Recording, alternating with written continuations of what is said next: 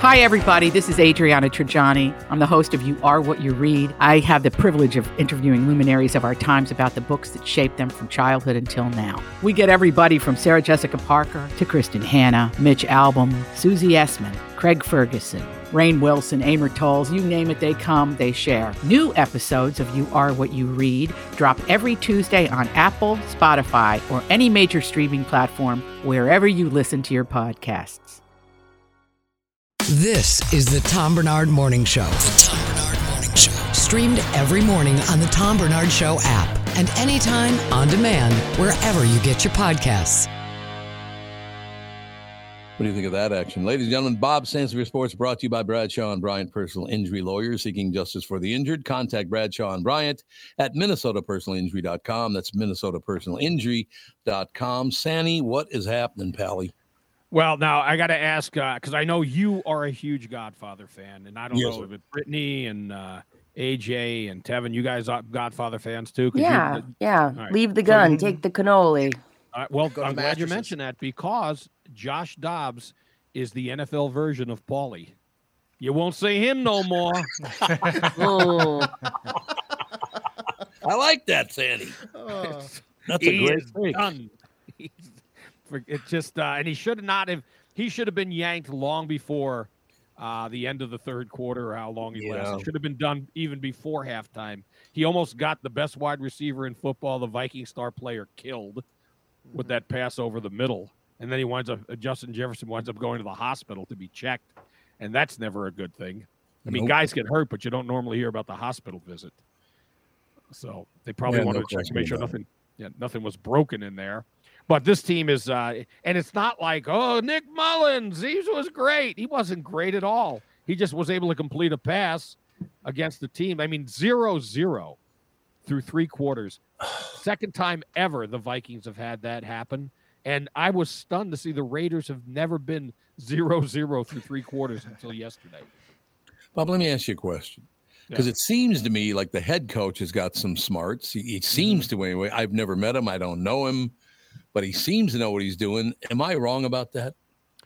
No, I think he is, but you know what he's got, and it's a it's great as a character, uh, you know, as part of his character. But it's not great as an NFL coach. He's got compassion because they told the story. If you watched it, if you watched the game about the reason he started Dobbs, he wanted to give him another chance because this was about the time that teams give up on him. So Yeah. he decided to give him that other chance. You got to be ruthless as an NFL coach. And he should have had a quicker hook than he did. It was very obvious early on that he was not going to get anything going. Mm-hmm. And I wonder if his reasoning for keeping him in there, because we were losing linemen, it felt like every other time we snapped the football. So I wonder if he thought, you know, well, we need a mobile quarterback, and Dobbs is much more mobile than But he was other than one run, he wasn't he wasn't showing any mobility. Yeah, but I mean, in like the reasoning being like, oh, he if he's going to be under duress all the time, he has a better chance of escaping it, even though he wasn't, than a Nick Mullens does, which would be Yeah, my only he, thought. he went into the game with those without the guys being banged up. He made the decision to start him. Yeah. And I, you know, I I, I thought he should have been putting Jaren Hall in. Oh, 100%. You know, but he, he but he was not even active, so he was not an option. And it, it could have been. Uh, I mean, uh, Nick Mullens is a, a just like we've seen Josh Dobbs, a journeyman quarterback. Mhm. They're not going to go anywhere with him. Now we'll see what happens in Cincinnati when you got another journeyman quarterback, Jake Browning, been with the Vikings on twice two stints on that uh, their practice squad. The thing about Jake Browning, he had another good game yesterday, but Josh Dobbs had two good games, then the bottom fell out. So defenses figure these guys out. Yeah. Do you Okay. think? Oh, do you think that uh, going into next week it'll be Mullens starting with Jaren Hall as the backup and Dobbs not on Yes. roster? Yeah, I don't. Well, he'll be inactive. Or no, yeah, inactive, I should say. Yeah. Yeah, I think he. That's really the only play he should make, or could maybe Keep in mind, Jaren Hall had, was starting the game that we saw Josh Dobbs come in and Mhm. win, and he he had two really good games, so we can't take that away from him. But that's about it. Bob, I have to ask you this question though, because Dobbs is a very smart guy. He's like an astrophysicist or something, isn't he? Yeah, but everybody in that room with you or in that on the show, other than me, is smart people. Oh, So, here we go. You want to put us in there and play quarter? Hey, there's a lot of smart. You think? How do you think Einstein would have done as an NFL quarterback? Yeah, let me think about that. Let me get back to you. Um, don't- don't try to suck up to the people on the show here either, Bob. That was very embarrassing. Yeah, we No, can't no. do anything for you or your career, so I don't know why you're. notice, but you, did you notice this was a sociological test? None of them argued with me. No, they did not. You're absolutely. Oh, absolutely right. dumb. I'm so dumb. They weren't smart enough to argue. You have no idea how dumb I am, Bob. Yeah, sir. Don't sell us short, Bob. Oh, oh, you've all given hints. Sandy, I got to tell you, I, I already told everybody on the show this. They know because we talked about it at the opening of the show. I didn't watch one minute of that show or the previous one in Chicago. That game, I should say, not show. You are the wise one. I can't. This team is driving me insane. They have very little talent on that team. Very little. Eh, there's talent on the team, but Like it's just who? not. It, it well, I mean, wh- what side of the ball you want to talk about? Either one. Okay, Justin Jefferson has got talent. But he's always hurt now. Well, not always hurt. He had a first injury of his career. That's what Came I'm saying. He's always got- hurt. In 2023, he's always. almost got killed by I a throw know. that was absurd.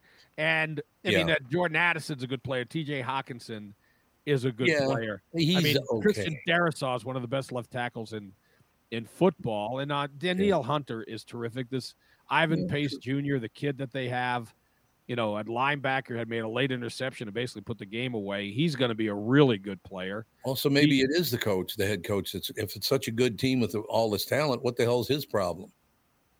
Well, I mean, I I still am not ready to close the books and say what a great coach he is. I mean, I think a lot of people are rethinking Bill Belichick, the greatest coach ever, with Oh. Tom Brady. yeah. He was you, great. I mean, what has he done since? you need a you need a quarterback is what we're we're learning here is you Yeah. can't uh, you can't have a quarterback that he uh, skips the ball to the receivers or No. air mails it over their head. And what Well- we've we're learning here too, watching. I mean, it's a small sample size, but when they draft a quarterback, which they will do, the mobile quarterbacks, I don't think those are his style of quarterbacks. I think he does like the drop back quarterback, and that uh, I mean that limits the guys that he'd be because a lot of these kids coming out are guys who can run and can move, and you know they they're not drop back quarterbacks. The best quarterback, college quarterback for this team might be JJ McCarthy from Michigan because that's what he is. And he's Mhm. run a lot of play action and he played for a guy that was an NFL coach and will be again, Jim Harbaugh. Yeah. And I think a lot of these quarterbacks coming out do have the mobile aspect, but I think they use it in a way where it's not their go to. Like a Michael, when Michael Vick was running around, he preferred to run rather than throw early in his career. Where I think if we got like a LSU's Jaden McDaniel or J- McDaniel, Jayden Daniels type, where he can run, but he is still can throw the ball and relies on He, his arm. he first. throw, but he ran for over a thousand yards. This kid is a runner. I mean, that's the problem where you what you risk is, and to me, the best example was Robert Griffith III. He was mm-hmm. terrific, but he ran too much and got hurt and ruined his career. Yeah. Justin Fields strikes me as that kind of a guy too. That he's a better runner than passer now, but he could be fantastic, but he has to stay healthy. Yep. And I think we've seen that in Baltimore with Lamar Jackson. He is not running nearly as much as he once did. And it's made a difference in the way he's been able to play. I mean, that could wind up being the team that the AFC has to go through in the playoffs. That or Miami, because the uh, the Chiefs are done as for hosting throughout the playoffs. That that yet that loss yesterday put a, it was a nail in them. And Bob, it was very clear that he was lined up off sides. There's no question that he was. No. And but you know what? This is this is there's a reason Kadarius Toney is not on the field for every play. Well, yeah, He's a What- knucklehead. I don't think he could. He, he can't. First of all, if you're a wide receiver, you watch in a lot of games. They look to the line judge to make sure they're not offsides. Mhm. It's not that hard to do. right. Or I mean, there's a little bit of leeway. It's not like if you're not right, absolutely within an inch of the line, they're gonna call you for being off the line or being too far back. You got a little bit of room there. He needed to look better. Maybe he has problems with depth perception. Or what is it called when it's linear? You can't tell if you're in front or behind the line. I like now, Bob. I need your vote on this one. If you could name one knucklehead on this show, who would it be? Well, I'll default to me. Tevin just Tevin just went Guys, blank on my screen. My, my computer is. I've had to restart this thing like seven. Well, I'm guessing today. he's the knucklehead because he can't stay on the air. That's Yeah. I can hear as, him. soon as, I said, as soon as I said knucklehead, his screen went black. Uh, it, it, it can happen to all of us. It'll probably happen to me in the next few nanoseconds. That was thank you, God. There must be a God because the timing on that was beautiful. Was- uh, hey, who loves you more than me? Oh, poor. Go, who's a Who is he? knucklehead? Black screen. but we can hear him. I mean, Tevin, can you talk yet to be Yeah, heard? no, I can. The we're having I don't know if it's Wi-Fi issues, what's going on, but the computer that I'm on just will randomly not connect to the Wi-Fi, and then I see a bunch of black. Your screens go black on my end, and then it, everything just shuts down. Oh God. High tech, high tech uh, operation. That's all I have. So we still didn't give us your vote, Bob. Who's the knucklehead on the show? Well, I told you I voted for Tevin because he can't stay on the air. I think It's I'm all back. Tevin's fault. Okay, we can't. Okay, I, you Who's can't back? say there he is back. There he goes. All right, he's not a knucklehead anymore, and I can't vote for AJ because he could take me off the air with the push of a button. Oh, I was hovering over it, Bob. I was waiting for it. I know. and I would never do it to Brittany because she's a sensitive little flower. Yeah, exactly. I know that. Tevin's screen went black again. yeah, he's he's. wor- I'm gonna pull him out for the time being. He's gonna, he's getting it worked out over there. The timing of it. Once again, thank you, God. Your timing was amazing. There he is. Tevin's back with us now. Disaster. And Tevin is the uh he's the Paulie of the Tom Barnard show. You won't see him no more, but then you will again. you won't. That's a pretty good take. I like that take actually. So, Sandy, we got a hockey team, we got a basketball team, Best we- team in the NBA based Yep. on record. Yep. And uh, they don't need to win no in-season tournaments to show how good they are. They've won six In-season. straight. Whose idea was that? The in-season tournament. Oh, what a and, bad idea. and all these LeBron sycophants, he's won his fifth title. what are you nuts?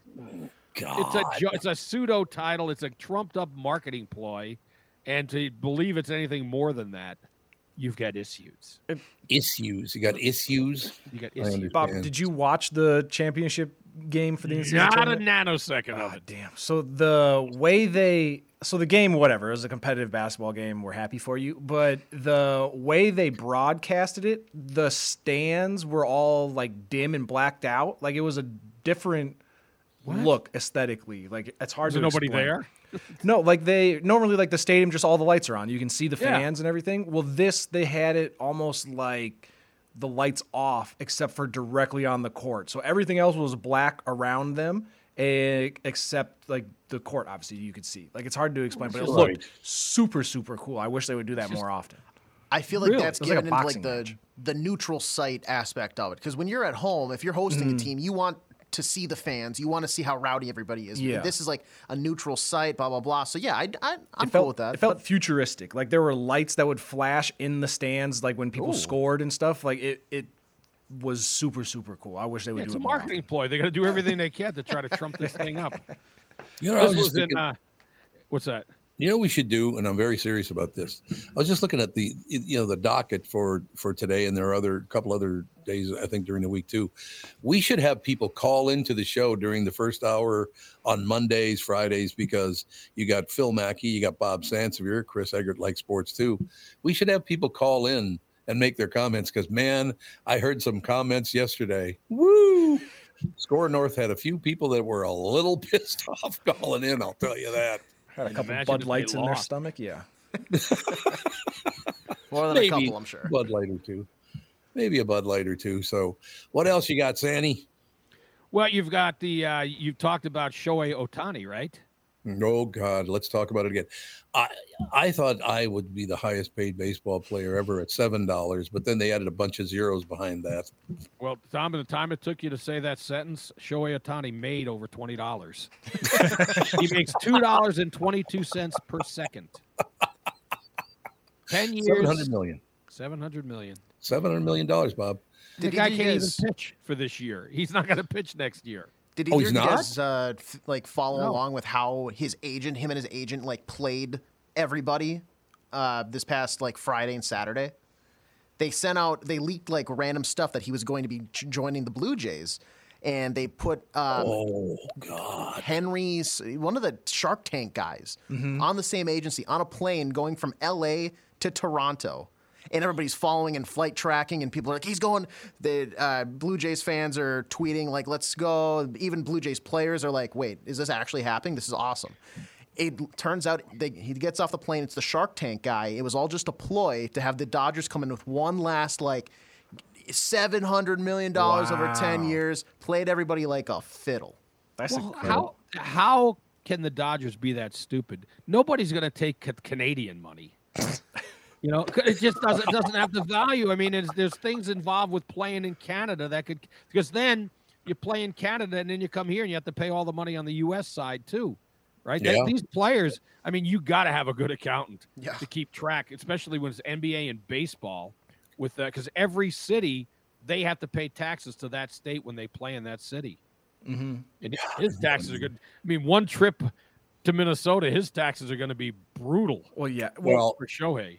If he's playing in LA, he's already uh you go with 700, he actually is getting about 350 million. They'll get more than half of that. Yeah, well, there's a picture circulating on X or Twitter uh, that's been going around where somebody put together like a mock like ADP paycheck for him, and so it's like okay, his his earnings are uh, well, let's see, 1.3 million, and then the taxes getting taken out are seven hundred and thirty four thousand dollars. Isn't that unbelievable? Yeah, You know, the- the poor guy's going to be on a soup line before long with this contract. I contract. was gonna say, I can't. Uh, he's gonna have to get a second job. But how did we ever allow our government to take over our personal lives the way they have? And it only started in the early 1900s. This has only been going on for about 110 years, you know, and gotten worse. and gotten worse and worse. And it's going to keep getting worse until we end up like some shithole over in Europe that pays 90% income tax. Yes, but we're probably funding that uh, that shithole. That's probably I mean, that, that. I'm not going to get on a discourse about it, but our problem is we give too much money away to too many countries. Oh, and don't take care of our own. hmm And don't you think you should allow the citizens who paid that money in the first place to be able to vote on whether we should do that or not? Well, at least their representatives should have a vote. Absolutely. I don't get it, man. It's we're way out of control with this money situation. No question about it. All right, Sandy, what else? Well, I mean, you, again, you, you you mentioned the Wild, and they uh, they had a little bit of a good start with John Hynes, and then they had a little bit of a. I don't know what's going to happen with that team. I mean, it's uh, it's a team that again, like the new quarterback Josh Dobbs comes in. Oh, look at that! Oh, we got our astronaut, and then the bottom falls out. Hynes, oh, new coach, look at that. Well, maybe the bottom's going to fall out. AJ would AJ, you think the bottom's going to fall out with him or what? Well, what it, what he did last night, and I actually respect him for this. For the longest time, Matt Zuccarello has pretty much had an anchor on that top line with Kirill Kaprizov because you know they're buddies and they're friends and all that stuff. And Zuccarello has had. He's been very productive this year, but I think at times you have to switch things around just to kind of shake the lines up, get new chemistry, kind of see what's going to click when everybody else isn't going on. One line can't win you a game. So he moved uh, Rossi and Zuccarello down. Joel Eriksson Ek got moved up to center of the top line and moved Matthew Boldy to the top line. And that line looked very good last night. Matthew Boldy had another goal. He now has like five in five uh, of the past games. Marco Rossi had another goal. Um, he's kind of been thriving as well. So uh, the chemistry last night looked to have been ramped up over the past two games where they picked up losses. See, so and I'm going to go back to the Vikings. Kevin O'Connell needs to have a little bit more John Hynes in him because he wasn't compassionate. Well, let me see if mm-hmm. this works. I'll give them another game or another two games. Just make the decision that's best for your team Yes. because that's what's you got to win games. And he had to know after that last game, Josh Dobbs was not going to. I I think they. This is the biggest problem I have with NFL coaches. They need a quick hook. At one point, starting pitchers in baseball played the entire nine innings or pitched the whole game. Yep. And at some point, it changed. It needs to change in the NFL.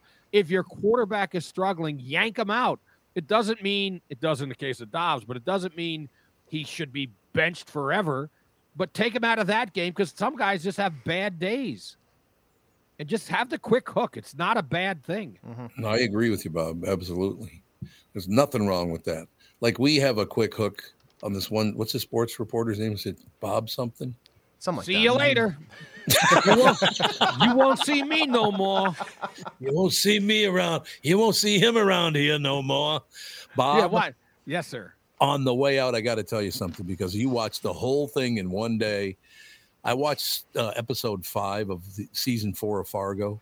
That show gets better by the week. My God, that show's phenomenal. Yeah, I tried to watch it last night, and for whatever reason, I could. I kept getting season one popping up on Hulu. Hulu's where you watch it, right? Or where Yeah, are you I watching believe it? so. I believe so. I think I think that's right. All right, so then I, I said, "Ah, to hell with it. I'm going to watch Justified, City Primeval." Love So that I- show too. I, I have to. I started getting into that. Then I looked at my watch, and it was after midnight. I said, "Ah, I'll come back to it." So, but, you're the, right. the latest Season- Fargo is out. That's a good season. No, I'm not talking. Oh, that, that- yeah, five's supposed to be good, but I'm I got. Oh, seven you're more to go four. with four. Oh. Yeah, see Oh, if you oh. listened, you'd have known that in the first. Well, which one is five? Which okay? You Don't said talk to me. season four, episode talking five. to me right here. Which episode is it? What? I literally told you that at the very beginning. No, you I told me what watched happened. What's it about? I'm not talking to you anymore. Track me here, would you? You're a disaster. Would you listen to what I'm asking? You're a complete asking disaster. you. I'm saying. It was episode five of season four. Yes, and which one is that? I don't know. I'm not It asking you who's on first, third base. no, I just want to know what was the plot in that one. Is all I was You asking. know what's I don't really remember. great about this? What's really great about this is every parent who's listening right now is okay. We're not going to tell the kids to get into either radio or podcasting because it's the one where, well, you know, what's his name is in uh, in season four. You know Chris that you Rock. watched the whole thing. Um, well, no, Chris Rock is phenomenal, but he was talking Schwartzman. about Justified. Uh, Oh, yeah. No, Justified. He's in. He's in. Uh, Timothy Olyphant is in it too. He's the star. Yeah, I love him. Yeah, He- but he's phenomenal. Yeah. So, But yeah, terrific. That season, Bob is getting better and better. And I, you know, I'm I'll finish that and then watch season five because I've always liked John Han, Ham anyway. And I got to assume he's pretty good, isn't he? yeah, yeah, he's Yeah. terrific. All right, uh, just in case that he doesn't, he's not paying attention. Bye, Bob. We'll see. You later. All right, I, I, I really think you won't see me no more after that exchange. Uh, I could, I could not work if you didn't exist, Bob. If Yeah, there right. was no Bob, I couldn't do it. I just quit. Okay, well, there's no Bob right now. Sandy's out, ladies and gentlemen. Bob Sansevere Sports, brought to you by Bradshaw and Bryant Personal Injury Lawyers. Bradshaw and Bryant Personal Injury Lawyers seeking justice for the injured. Contact Bradshaw and Bryant at MinnesotaPersonalInjury.com. That's what I do love about people. I I start out by saying I watched season. I mean, I watched uh, episode five of season four, and, and well, what what episode did you watch? It's like Jesus, Bob. You're like season four, Bob. Season five? Se- Season, five? four, did you say Bob. five? Well, I like season three too. No, what's, season what's that one about? four. Tell me what it's about. What a Sanny. I've been stuck with him now. You know that the Q fired him five times when he worked with me. How over did he there. keep getting back in the door? It's so wild. It's so wild. It's my fault. He's like a rash. He'll he'll go away briefly and then just right on back. And you weirdly miss him when he's gone. Like I just love him, but he's absolutely unhinged, insane. Sandy's then- the best. And then he tries to pivot what he was asking, which was hilarious, and be like, "What? Yes. No, No, I, I know you meant season four. I meant this. Like, no, no, you See, that's a very good point. No, I know exactly what you're talking. No, you don't, Bob. You have no clue what I'm talking about. No question about it. But uh, you should have met. Did you ever meet Bob's mother? no." Nope. She is. You know that mom and all the Italian, like the mobster movies and Italian. Mhm. Yeah. the mom's that's his mother and i'm not kidding you his mother you see the nice italian woman from uh, new jersey and you can tell the second you say hello to her hey mrs Mrs. uh, sansevere how you doing "Eh, who are you it's one of those deals. She own a fur coat. oh i think so i think that's probably true well that's a scene from what movie when they when they rob the uh the airport and the first thing that happens the guy shows up and his wife's wearing a brand new fur coat That's uh, Yeah. Goodfellas. Is yeah, good fellas. There you go. Yeah, you want to tip anybody off where you got the money to buy the fur coat, wouldn't you, you dumbass? yeah, that was stupid. Or The car was a wedding present. Right. Wow, Jimmy, yeah. and then ice pick right in the back of the neck. Oh, and you know, I'm looking at this. We got Phil Phil Mackey on, then Chris Egert, then you got Bob Sansevere. We got an interview coming up. You got Kristyn Burtt. We got a hell of a Hell of a lineup. That's all I'm saying. What a slate. Just to be clear with with everybody, I adore Bob Sandspear. Always have, always will. And his wife is better than he is. So there you go. Obviously. right. Yeah, that's just a given, isn't it? Yeah, Mary's great. I have not read the uh, the sheet for uh, Zach Schonfeld. He's going to be on. and We're going to be talking a little bit about uh, Nicolas Coppola, Nicolas Cage, the name he has to use. I am fascinated because I I knew that years ago. We had uh, Nicolas Cage, Nick Cage on a couple of times on the morning show back in the day. You could not talk to a nicer guy. I mean, just very, very pleasant man, no question about it. It's going to be interesting to, to get Zach Schonfeld's uh, take on him. Don't you always? Because some people go, God, isn't he a great guy? No, he's horrible. you know, Yeah. not everybody sees things the same way. No, and Nick Cage is a very he's very intriguing to me because he seems to be almost mocked by Hollywood because everybody's like, "Oh, his movies are Yep. terrible," but they're always super popular and entertaining, and so it's this Yep. weird juxtaposition of, well, is he really great or does everybody make fun of him? He's like the He does- Nickelback of actors. Like Yeah. people, people, Yes. people don't want to like him. I love Nick Yes. Cage. National Treasure rocks. Oh, we have to steal the Declaration of Independence. it was. what? It was forged. It was sustained. It was He's firm. at one point doesn't he like rub lemon juice on it and is like blow dry for a secret message? on the back? Oh, such a movie. I got to tell you, I don't know if you've ever seen it or not, but there is a clip from a guy in Sweden, and he finds out he can tell his car radio what to play. Have you ever mm-hmm. seen this? And he's driving along, and he goes, "Would like to hear Nickelback," and this something comes on, and it's not Nickelback. No, no, Nickelback. For about ten minutes, he screamed, "Nickelback!" guy just loses. You gotta if, you gotta watch the video if you get a chance because it's phenomenal. He loses his mind because the radio won't listen to him in his car. Fantastic. All right we do have to take a break. We got a great guest coming. I, I am fascinated by this guest. It's going to be really into boy i tell you what though i just lifted up the sheet. I wouldn't want him looking at me like that Is he, um, you guys see the one sheet he's like stacked. he looks like this Uh, Damn. he he does like the cool thing, Yeah, like there the you go. picture. Yeah. You're right. your ass man that's all i'm saying AJ, put it down. Sorry, I didn't, I didn't mean to scare you. I didn't mean to scare you, man. We'll, we'll take a break, come right back. Zach Schonfeld will join us. How Coppola became Cage. This is fascinating to me. You need to know a guy for your auto repairs, legal issues, banking, and more. The same goes for investment advice. You need a guy to help you be successful, someone you can trust who gets results. Well, I got a guy for you, Josh Arnold. Josh gives you straight talk, not sugar coated advice about your financial situation. Josh has seen it all when it comes to economic and market conditions, and Josh can make sure that your retirement objectives match your investments. Do yourself a favor, call Josh now for a no obligation 48 minute evaluation.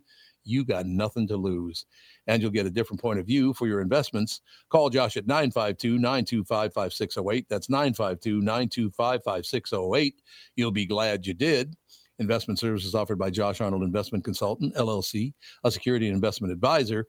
Past performance is no guarantee of future results. All investments involve risk. You know that. All comments and opinions are Josh Arnold's and do not constitute investment advice. I am Tom Barnard, and I am a paid endorser. Tom here, and I want to discuss a partnership that has been wonderful in my life Zerorez Carpet Care. Very good friends of mine. Nothing is better to someone with a family than having a completely clean home. Your carpet is the biggest filter in your house. If you want to talk about pet dander or foot traffic, dirt from the outside, they all eventually reside in your carpet. So, Zerorez Carpet Care. Listen, around the holidays, you need to contact zerorezminnesota.com or call 952 Z E R O R E Z. That's 952 Zerorez. They clean your home with their electrolyzed pH elevated water that doesn't use chemicals or soaps that smell like a janitor's closet like other cleaning services. How about a Tom Barnard deal? Well, here it is. Get three rooms, zero resified, starting at 129 bucks, and don't forget your air ducts. Mention me, and they'll discount your air vents by 75 bucks too. This is for the entire month, so call them right now, 9520 res, backward or forwarded, spells the same, or book online, zerorezminnesota.com. If it's available, ask for them to come to your place in the Tom Barnard named service truck. What an honor that was, by the way. Just mention me by name and get the special deal to get your home clean and your heart happy. Zero res carpet. You know the song Kokomo? It's supposed to be off the Florida Keys, right? Hate to break your Beach Boys bubble, but that's a fictitious place they made up for the song. Fortunately for the rest of us, the Florida Keys island chain are as real as the taxes you have to pay in Minnesota if you're a resident. Now that's a reason to move south. In addition to Florida and all of Monroe County being beautiful, the Keys from Key Largo to Key West are even more beautiful. This is Tom Barnard, part-time Florida resident myself, and if you want a second house or a new retirement home or want to become a Floridian, may I suggest you contact Matt Carlson from One Key West Realty. Matt grew up in Litchfield. He's a super real estate agent when it comes to finding your tropical island space in the Keys. He lives there and here, and Matt knows what's best in Key West to buy for your second home in Florida. Matt teamed up with fellow Minnesotan from Sartell and Alexandria, Kristen Eklund, who's one of the top mortgage brokers in the country from Coast to Coast Mortgage. She'll get you the financing you need to buy a home in Florida or in Minnesota. Matt's part of the Lake Sotheby's International Realty Group here in Minnesota, and Kristen, his mortgage colleague, lives and works in the Keys, so they both know the Florida Keys new and existing homes for sale and are Minnesotan through and through. Contact them by heading to onekeywest.com. That's onekeywest.com. All these crazy alien stories can't be true, can they? Hey, it's Stephen Diener, host of the Unidentified Alien Podcast. And whether you're new to the conversation or have been looking into it for years, you need to check out the fastest growing alien show out there, the Unidentified Alien Podcast, or UAP for short. There's a crazy amount of alien encounter stories out there from all over the world. And the beauty of it is that I bring them all to you and let you decide what you believe. Download and subscribe to UAP on any of the major podcasting platforms. And you can also find it on UAPpodcast.com. This is the Tom Barnard Morning Show podcast. But Brittany go home? What happened? Oh, wait a minute. She's at home. Never. See, somebody had to drop a deuce. Yeah, I think uh, is that what you were? Was it number two or number one, Brittany? Oh, no. he goes, oh no. No. Oh no. But I'm a really quick pooper, so if it was pooping, it would uh, I would have been back pretty quick. Plus, I'm like an inch from the bathroom. But no, I had to run and do something quick. But I I thought I'd make it in time. You know how time just Not like. a problem. But I've I never cared about stuff like that. If you you're can tell gotta- my hair is all chaotic. I was sprinting. you were sprinting, Yeah. is Mr. Schonfeld ready to go? Oh, Uh, he's coming yep. up now. Oh, excellent. Uh, ladies and gentlemen, Zach Schonfeld, our very special guest, how Coppola became Cage, an in-depth look at one of the film industry's most audacious working actors. 1982, a gangly teenager named Nicolas Coppola made his film debut and changed his name to Nicolas Cage, determined to distance himself from his famous family. Zach, how are you today, sir? Good, good. Thank you for having me. I'm telling you, I am uh, very fired up. First of all, way to send that promo picture. I'm looking at you. You're looking at me like, hey, Tom, you better do a good interview. I'm going to kill you. That's what you look like in your picture. Is it too You know- serious? oh, yeah. You look very serious in this picture. I'll tell you that. Yeah. Well, I'm Nothing a wrong serious with that. author. If, Zach, I will tell you something. You're talking about one of my favorite actors out there. I, I was lucky enough. I did a morning show in town for about 9,000 years here. And uh, we had uh, Nicolas Cage on a, a few times. Just a very, he, to me, he was a very pleasant guy, a great interview, very interesting. I was very impressed with him. What, what's your take on that? yeah, he's he's a very interesting guy. Um, you know, I think because because he often plays crazy people and lunatics in his films. I think people when they interview him, they expect him to be, you know, a bit of a loose cannon. But I interviewed him back when I was working at Newsweek, um, and he was very very generous, very respectful and thoughtful. Yeah, no question about it. I, I just, he's a very smart man. too. That's the other thing. I don't think Nicolas Cage gets the credit for being as intelligent as he acts. He's a very smart guy. He is, and part of that is because he his father was a, was a literature professor, and his father had him reading all kinds of books, and father was showing him like Bergman and Fellini films when when Cage was a very young kid, and that that had a profound effect on him when when he was quite young. I will tell you the one thing I have to take back a little bit. I would say 99% of the time he's a very smart guy. And then there's that 1% of the time where he buys like 11 castles in Europe. And he's got that part, uh, part of him too. Yeah, he he he's been he's definitely a big spender, and um, he bought crazy amounts of real estate, sports cars. at, at one point, he bought a rare dinosaur skull, and um, Yep.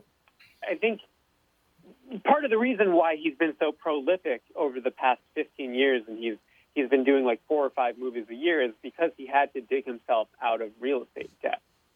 Yes, that is very true. I, I'm telling you, I'm one of those guys, though, Zach, that if Nicolas Cage is in it, I will watch it because I, I do enjoy his work that much. Yeah, what's what's your favorite performance by him? God, that's hard to say because he can play. What was the name of the movie he was in with? Uh, what the hell's her name? Uh, uh, Cher. He was in a movie with Cher, and I, I thought it was going to be a terrible Hmm. movie, and it was good. Yes, yeah, it's a classic. It's it's it's a very romantic film. hmm Yes. Yep. Good point. What, what's the name of the film? Moon, Moonstruck. You're thinking of Moonstruck. Moonstruck. Yes, there you go. I, I, he surprised me how good he was in that movie, and I, I think the movie was terrific. He, he can play. I mean, he can play a great psychopath too. There's no doubt about that, right? Right. Yeah, and he he does play a pretty dark, isolated, brooding character in Moonstruck. But then when he Mhm. meets Cher, she sweeps him off his feet, and you know he kind of transforms into this handsome, tuxedo-clad, opera-loving uh, heartthrob. Zach, do you think what's happening to him right now? Because he gets he gets a lot of criticism from some people in Hollywood, not everybody, but some people. And do you think, even though he did change his name, I don't want to be a Coppola, I want to be Nicolas Cage, and I want to be my own person. Being a Coppola has come back to haunt him in Hollywood a little bit. Oh, well, yeah, well, he's a Coppola, so that's why he's so successful. I don't find that to be true at all. He did it all on his own, I think. Yeah, and, and that's why he changed his name is because he didn't. He really didn't want people to know that he was Francis Ford Coppola's nephew. He wanted to. He wanted to go to auditions and be able to impress, you know, casting directors with his talent and with his character, and and, and not have people dismissing him as you know just a nepotism case. So I think you know I think he did build a career for himself on his own. He, you know he he also he did work with his uncle Francis early on. He acted in three of Francis's movies, um, Rumble Fish, Cotton Club, Peggy Sue Got Married, and that gave him a bit of a boost early on. But he hasn't worked with Francis ever since Peggy Sue Got Married. He's you know he's been he's really broken out and established himself as as an actor. You know, as very much um, very much an actor in his own unique category. It, it's really interesting. Zach, you spend a lot of time around, you know, pretty big name actors. Yeah, I've, I've interviewed a lot of movie stars over the years. I mean, the, the reason I ask you that is because because of doing this show, they've come into, I mean, everybody from Peter Falk to Jane Fonda have come into the studio to do shows, and they're a they're a different. There's no question. If you're good at that, and I would say that Peter Falk and Jane Fonda and nicolas Cage would be, uh, they are a different kind of person. You could pick up this vibe. It's kind of like they're not like me. You know, it's kind of that deal. Right, right. And you know, I mean, nicolas Cage has lived a very eccentric and flamboyant lifestyle, both Yes. on on screen and off, and that's part of what I what I find so interesting about him is he almost seems to live his daily life like he's in a Nicolas Cage movie. You know what I mean? No, I know exactly. I think you know that's a great way to put it, Zach. We're kind of to him all in the Nicolas Cage movie with him. I like that take. Yeah. I mean, I mean- when he bought those rare dinosaur skulls from Mongolia, or you know, when he was when he was a young man in his twenties, he when he first made it big as an actor, he had a whole aquarium in his apartment, and he had he had sharks swimming around in like a shark tank in his apartment. I mean, he's he's a, he's a strange individual, and he, he's lived a very eccentric life. Did you get to sit down face to face with him for this? No, actually, no. He he declined to participate in the book. So um, Yeah. I ended up viewing a lot of other people who worked with a lot of like famous directors and actors who worked with him early in his career on some of these big movies. Like I interviewed David Lynch about Wild at Heart, and I interviewed John Patrick Shanley, the writer of Moonstruck, and I interviewed Matthew Modine about what it was like to star opposite Nicolas Cage in Birdy. You know, in a way, Zach, I bet you were kind of like, I kind of like the fact that he won't take take part in this book because that is Nicolas Cage. He just doesn't do that kind of thing. Yeah, he definitely wants to preserve some mystique around his life and persona. Um, you know, it would have been a different book had he participated, but because he didn't participate, I had you know total freedom to to write what I wanted to write and to pursue the angles that I wanted to pursue, um, and to talk to to a lot of his collaborators. So I interviewed more than hundred people for this book, people people who knew him and worked with him firsthand. And so you know there are a lot of stories in the book um, from Cage's collaborators, you know stories that haven't been published before. You know, Zach, I know we only have you for one more minute, but I will tell you that what you just said there, show. I wouldn't say that you're exactly a moron either, Zach. You're a pretty sharp guy, don't you think? Thank you. I'd, I'd like to think so. no, I, I ju- because you understood. I don't want to take part in the book. Yeah, I understand that, and you made the best of it. It's. uh I wish a lot, a lot more. I guess news anchors and writers would have an understanding like you have. It's like that's who Nicolas Cage is. I have no problem with that, and in my opinion, it made the book even better. To tell you the truth. Thank you. Yeah, I mean, I think I think it. I think I worked around his participation, and I I interviewed a lot of interesting people, and that definitely added a lot to the book. We look forward to next time we get to talk to you, Zach. Thank you so much for your time this morning, sir. Thank you for having me. Absolutely. Zach Schonfeld, ladies and gentlemen, how Coppola became Cage. See, I like people that understand that is who Nicolas Cage is. Don't get mad at him. Don't be upset. Don't be mm-hmm. disappointed. The book is better because he said, No, I don't want to take part in it. I think. know, s- I think I so. love that. Because if you can talk to enough people that are close to him, you can get the gist of the same stories, but you don't have to worry about writing it in a way that isn't going to potentially make Nicolas Cage upset or anything like that. You can be, I think, a little bit more Right. forward with it. Yeah, because if you're if you're working directly with him on the book, you almost like you said, Tevin, you have that like obligation to almost like make sure everything is green lit by him before you publish it. Yep. If he says no, and maybe that was his thing, not just like no, I don't want to do it. It's just I want you to write something that you feel is genuine about me if you're gonna Yep. do it. Um, so having to go and talk to everybody else and all this stuff, then you can make the story and make the book exactly how you want and how like I'm sure Zach had a had a goal to, when he set out when he initially started, and I'm guessing by going around Nicolas Cage to talk to all these other people and get these stories and get these insights, it probably enhanced the the book so much. So, um, I mean, I love Nick Cage. I didn't know this book existed. I plan on looking into it. Yeah, there you go. That's a very good take on. Yeah, I, I thought Zach handled that interview very, very well. I love the fact that he understood when Nicolas Cage said, "No, I don't want to take part." He kind of handed him the freedom he needed to to write the book whichever way he wanted to. Uh, I love that stuff. Instead of, can you imagine some of these Hollywood stars that do sit in and help write a book? Oh, you forgot about that wonderful thing I did over here when I was great. Yeah, it's got to be hard to do that. Yeah, right. Yeah. Yeah, I feel like if anything, if I was a you know a Hollywood star and somebody was like, oh, "I'm going to write a book about you," call me when it's over, and I'm not going to read it or anything, but I'll tell you my side of the story that you can add to it or something like that, rather than being involved every step of the way. Yeah, after the book is written, you're talking about. Yeah, so mean, now you can go in and make your editorial if you want to add something that I said into it. But I think it's more authentic when you get uh, other people's opinions of Nick Cage rather than just him going on a diatribe about himself. Okay, I'm going to guess the number is four, but then I'm going to ask you guys how many times has Nicolas Cage been married? Oh, I don't know. How do he know. gets married? I feel like I never see him in any scandals or anything about his personal life that often. So Not scandals, really, but he does like to get married and divorced. I know that. Oh yeah, he's one, two, three, four, five. five. Damn. and he's his how first- old? The first, Um, prefer, the first one he uh, married Patricia Arquette in '95 until 01. And then uh, Lisa Marie Presley, 02 to 04.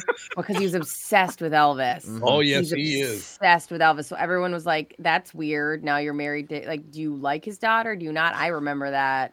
Um, the longest one was Alice Kim from 04 to 16, and then a very short stint with Erika Koike from th- that didn't make it out of 2019. So that was a less than 12 month endeavor. And then he's currently married, it looks like, to Riko Shibata, who I don't know anything about. Riko Shibata. I don't know that name either. Does anybody know who that is? Uh, No. She's known for Prisoners of the Ghostland, which came out in 2021, and she's been. Uh, they have one child together now. So congratulations to That's nice. Nick and uh, Riko. Got a little boy, little girl. Does it say? It does not. Uh, Yeah, Au- probably well. August. August Fran- August Francesca Coppola Cage. So you use your intuition to figure out. Coppola and she's Cage. young. Did did he legal? He must have then legally changed his name to Cage. It's not just he just goes by it, right? Maybe. Yeah, that's, Because otherwise, yeah, possibility. you make your baby take your stage name. I didn't know that I have something in common with Nicolas Cage from what you just read What's that? Because he's Italian. Mm-hmm. And August, you said, is the name of his child. Yes. My two uncles, great uncle and an uncle named August, were both murdered by Italians. So we got something in common. What do you think of that action? Yeah, Small world. Yeah. It's a true story, that. by the way. We're I'm not connected. making that up. That's a true story. They were both murdered. Oh well, there's a rabbit hole um, you can go down about her age. They Oh, don't have really? it confirmed, Oh, but they oh, think she's 27 and he's 57. But it's not like trying to find out her age is, is a little more complex than you'd think. Did you bring that up to upset me? Yeah. Because everywhere we go, Ca- there, Catherine, isn't he a lot older than you? Yeah, shut up. Leave me alone. 30 years. Uh, he, Yeah, like eight. he also has a older son. Um, who, Oh, I'm trying to see who his uh, with Christina Fulton, who I don't even know who that is, but he is uh, 32, 32, named Weston Cage. So he So his adopts. new wife, Weston Cage. his So- new wife is younger than Than his his son.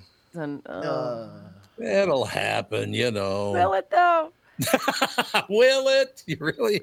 Yeah, I. I'm sorry, I couldn't. Uh, Catherine's eight years younger than me, and that's probably about the outside, right there. There's no question. Yeah, married. Hey, look, if you're married to somebody 30 years younger than you, you kids get along. Good for you. We're not, Good for you know, criticizing everybody. I just don't think I could do it. Yeah, what I that's mean? where I'm at. Where I go, I don't want to hang out with somebody like. So in my case, I would be hanging out with a 67 year old. Like if I was showed up to a dinner with you guys, and I rolled in with a s- with a man who's almost Tom's age, you guys would have feelings about it. Like, get that bag. but you he could be after my money. You That's don't know that.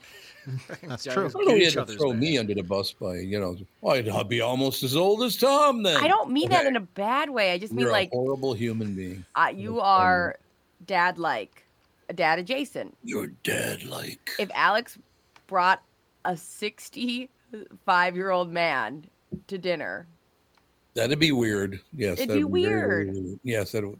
And again, if you're in that boat and you're married somebody 30 years, good for you. As long as it works for you, works for me. Right. yeah.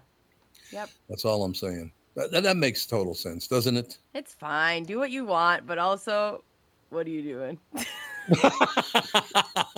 I knew you weren't going to let it go. I knew there's no way you were just going to let that go. No question about it. But, you know, that's a whole different. Yeah, it's so funny about that. He was married, what did you say, five times? Yeah. Yep. Five. Catherine I've been married. We've been together for 43 years. It'll we'll be married 40 years in on January, or excuse me, July 7th. And it's so weird to me to figure out what goes so wrong. Because I mean, Catherine probably have a different opinion, but I don't think we were ever close to ever getting divorced. No, maybe she did. I'm not real sure about that, but that's got to be tough uh, going through all those like if you if your first marriage which you thought was the greatest thing that ever happened to you doesn't end well doesn't it make you a little jittery about going on to number two three four and five Yeah, that's Yeah. my thought. Is at some point you got to start Yeah. pumping the brakes and not just marrying every woman that you date. People, yeah, people are in love with being in love sometimes. I'm not the type. Like, I think if something happened with me and Justin, I, if I wasn't raising a kid with somebody, I don't ever see myself getting remarried. That just would never. But some people love it, and and people have great successful second marriages. I'm just kind of the type Yeah. that would be like, yeah, I I don't like being married is one of those things where you go, it's it's it's just not in my mind a necessary thing to do twice. That's all. right. i don't know who this would be but i gotta believe it's registered somewhere who is it a man or a woman doesn't matter who's the american who's been married the most times of anyone because it's got to be in double digits don't you think it's got to Oh be 10 God. Don't you think? But I do need I- if AJ's gonna look it up, but I do need your help, Tom, and I don't know how to ask this. Okay, here we go. Okay, so you know how we we learned a lot about the Golden Bachelor before it went down. It was a 71 year old man, um, and they're gonna make they want to do another one because it went so well. Okay. And there's a big claim that there's not a lot of available hot men or older hot single men that want to be on it. hmm And I started an argument with somebody, and I said, I bet you I could find an like somebody around 60 to 80 Mhm. single guy who's attractive. But the problem I'm running into is I'm sounding like a prostitute at the um, Lifetime uh, gym whenever I ask, like, "Hey, are you a single older guy?" and I can't seem to really meet and greet in those circles. What I need you to do is just give me a name of an attractive 60 to 80 year old man in your life that you know who is single. No, is he related? The guy who just won the Golden Bachelor is he related to Chef Fhima? Because that's not a very She- common name. That no, that's the female, and she she was uh, an ex wife of his. Oh, the woman's name is Fhima. Yes, she was the was runner his. up here in Oh, Minneapolis. Yeah. yeah. Leslie. Didn't and I thought you say the Golden Bachelor went over so well. Wasn't he living some sort of sing like a secret life where he had a girlfriend the whole time? Oh. Like so- No, he didn't have a girlfriend the whole time. He uh was definitely like lied about that he'd never like kissed or been with anybody. He had a girlfriend after his ex-wife or his his his um his wife died. Mhm. He had a girlfriend. died? Yeah, she Yeah. died, and that's why like he's looking for Mm. love, and he was claiming that he hasn't done anything. And then there was like a a, a few women who came out that said they dated. So yeah, no, I'm not a big fan of Gerry. He definitely lied. He definitely was produced, Yeah. and he like went along with it. But he didn't have a girlfriend at the time that he was looking in on The Bachelor. okay. So what was his name? Gerry what? Um, I'm Gerry Turner. I want to say Gary Berditzman. Gary Berditzman. That's exact- Turner. It is Turner. Oh, Gerry Turner. Yeah, And where's he from? Indiana. Oh, I thought he was from here. No, that Leslie. Le- they, Woman they grab people from all over the U.S. Leslie's from here. Speaking of Oh. Indiana, the gentleman who holds the record for most monogamous Uh-oh. marriage is also from Indiana. Yep. Uh oh. Glynn Wolfe. He's allegedly uh, had the largest number of monogamous marriages at 31 separate Holy- times. 31 separate times, 19 children amongst those marriages. The real question in the game, ladies and gentlemen, is how many of those ended because of his wife's death? Oh no. I'm gonna oh go no! I'm going 19. Ooh, I was gonna say. 19 out of 31 because of a death? I was gonna say I- 18. I was gonna say two is enough to be weirded out. No, it's, it's I'm gonna say for sure double digits. Brittany is the closest. damn. Four. Four marriages. Four out of 31. Yes, his first one lasted a year, ended in uh, Mar- Marcy McDonald's death, and then uh, Cause Char- of death. What's the cause of death? doesn't say, just says her death. Um, Charlotte Devane, two years of a marriage ended with her death. Jesus. Uh, Vivian Alvers actually lasted three years, also ended with her death. It's one, two, three. One year, two years, three years. And then kind of a pattern.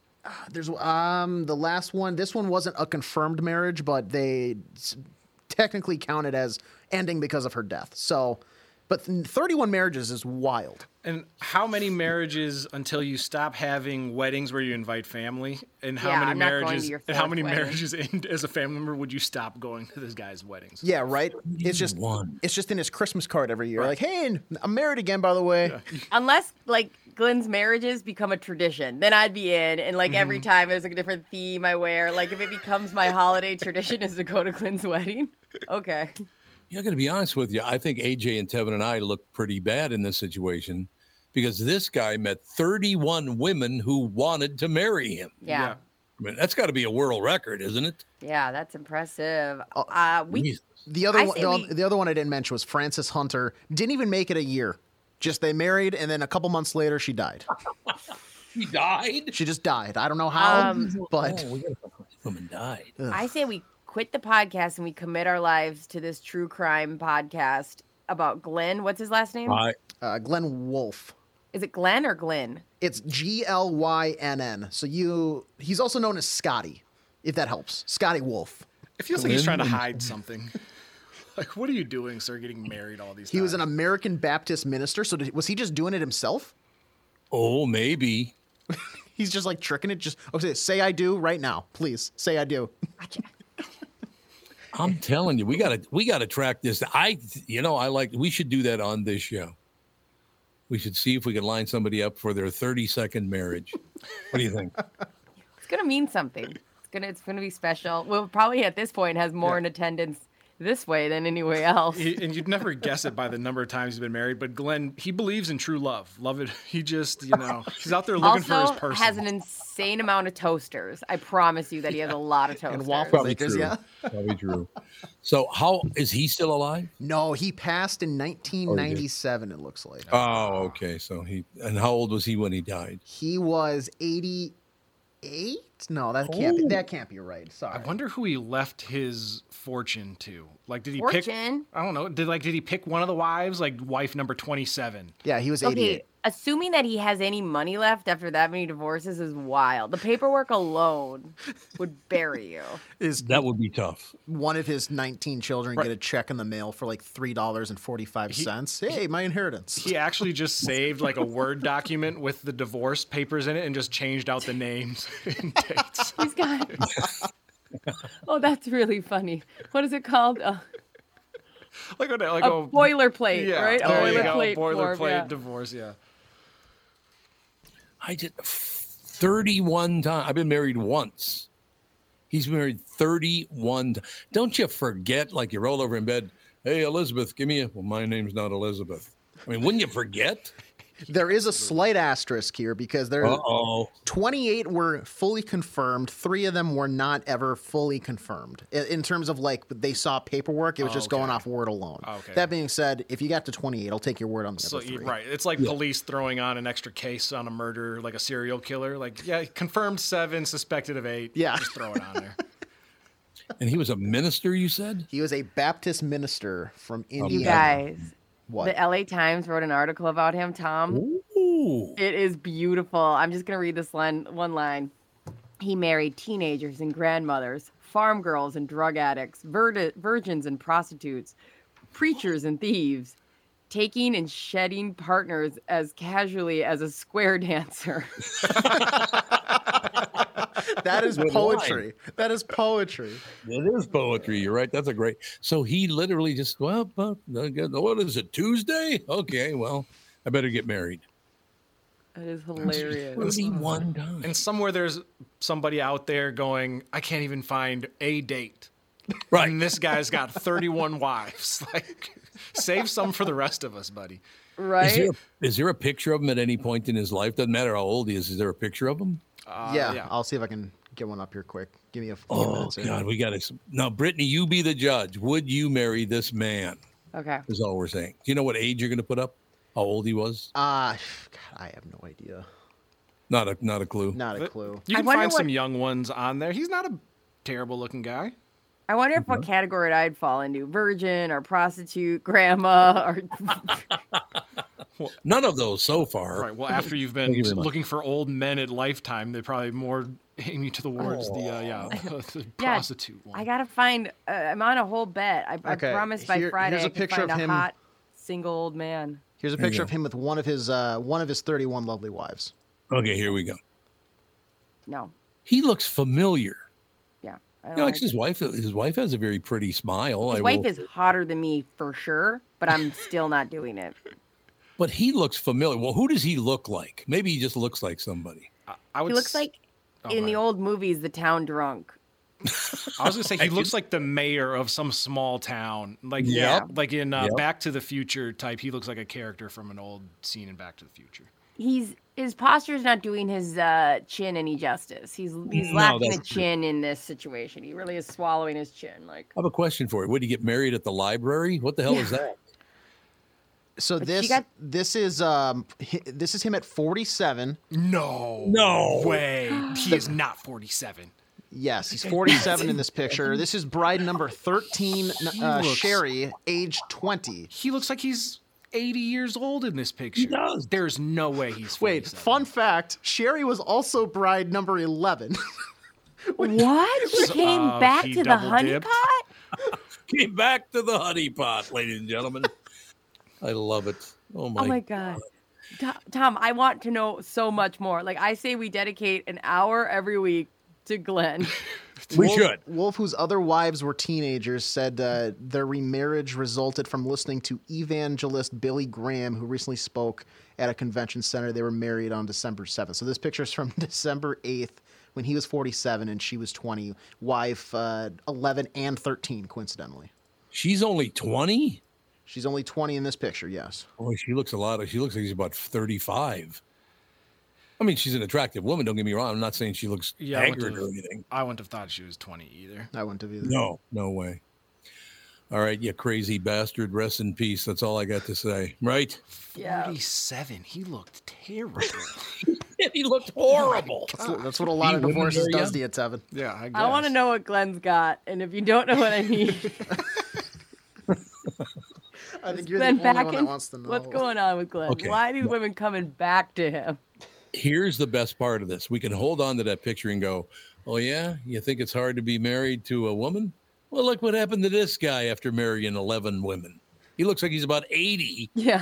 What, 47? You said 37. He was 47 in that picture. 47. I agree with Devin. He looks like he's about 80 years old. now. that Yeah. It's wild. One more time. Jeez. Ah! he pops it up again. There it is. Ugh. All right, we got to take a break here, ladies and gentlemen. We will be right back in a couple of minutes, right up to this. This is the Tom Barnard Show. Listen live at tombarnardshow.com or on the Tom Barnard Show app. This is Bob Sansevere, and I want to tell you about Dave Bialke from Bialke Law. Dave represented my wife Mary when she had a significant workplace injury. She was very happy with the job Dave did. If you have a work related injury and have Dave represent you, I'm betting you'll be happy too. Dave is a down to earth guy. He grew up in northern Minnesota, rides a Harley, and worked various jobs doing concrete, electrical, plumbing, roofing, and carpentry work. Dave works for people with work related injuries. If you work construction, or anywhere for that matter, and you're hurt or even just hurting, you should talk to Dave. Let's face it, our bodies wear out. If your body is worn out from work, if your knees or back or shoulders hurt from things you do at work, do what Mary did. Call Dave and talk to him about it at Bialke Law to set up a free initial consultation consultation. The number to call is 763 571 2410. That's mm-hmm. 763 571 2410. Or visit bialkelaw.com. That's B I A L K E law.com. Tom here, and I want to discuss a partnership that has been wonderful in my life Zerorez Carpet Care. Very good friends of mine. Nothing is better to someone with a family than having a completely clean home. Your carpet is the biggest filter in your house. If you want to talk about pet dander or foot traffic, dirt from the outside, they all eventually reside in your carpet. So, Zerorez Carpet Care. Listen, around the holidays, you need to contact zerorezminnesota.com or call 952 Z E R O R E Z. That's 952 Zerorez. They clean your home with their electrolyzed pH elevated water that doesn't use chemicals or soaps that smell like a janitor's closet like other cleaning services. How about a Tom Barnard deal? Well, here it is. Get three rooms, zero resified, starting at 129 bucks, and don't forget your air ducts. Mention me, and they'll discount your air vents by 75 bucks too. This is for the entire month, so call them right now, 9520 res, backward or forwarded, spells the same, or book online, zerorezminnesota.com. If it's available, ask for them to come to your place in the Tom Barnard named service truck. What an honor that was, by the way. Just mention me by name and get the special deal to get your home clean and your heart happy. Zerorez Carpet. You need to know a guy for your auto repairs, legal issues, banking, and more. The same goes for investment advice. You need a guy to help you be successful, someone you can trust who gets results. Well, I got a guy for you. Josh Arnold. Josh gives you straight talk, not sugar-coated advice about your financial situation. Josh has seen it all when it comes to economic and market conditions, and Josh can make sure that your retirement objectives match your investments. Do yourself a favor and call Josh now for a no obligation 48 minute evaluation. You've got nothing to lose and you'll get a different point of view for your investments. Call Josh at 952-925-5608. That is 952-925-5608. You'll be glad that you did and tell him his hmm, his guy Tom sent you. Investment services offered by Josh Arnold Investment Consultant LLC, a security investment advisor. Past performance is no guarantee of future results. All investments involve risk. All comments and opinions are Josh Arnold's and do not constitute investment advice. Tom Barnard is a paid endorser. Guys, if you want to reignite your intimacy once and for all, listen. Just give Twin Cities Premier Health a call for a discreet and confidential in office evaluation by their highly trained staff of medical professionals. Acoustic wave therapy sessions are 25 to 30 minute treatments with no pain, no downtime afterward. And right now, Twin Cities Premier Health is offering a free treatment and a free consultation when you book today. Receive this $800 value when you use code word TOM at twincitiespremierhealth.com. You may know that age related erectile dysfunction is most commonly caused by a buildup of plaque in the arteries that supply blood to the erectile tissue. Acoustic wave therapy can rescue your relationship and has been clinically proven to break up plaque. Definitely take advantage of this limited time special offer. Receive a free treatment and a free consultation when you book today. This is a savings of $800 when you use code word TOM at twincitiespremierhealth.com. Be sure to use promo code TOM so we get credit for sending you. I wouldn't recommend a service like this unless I knew they could help you. twincitiespremierhealth.com.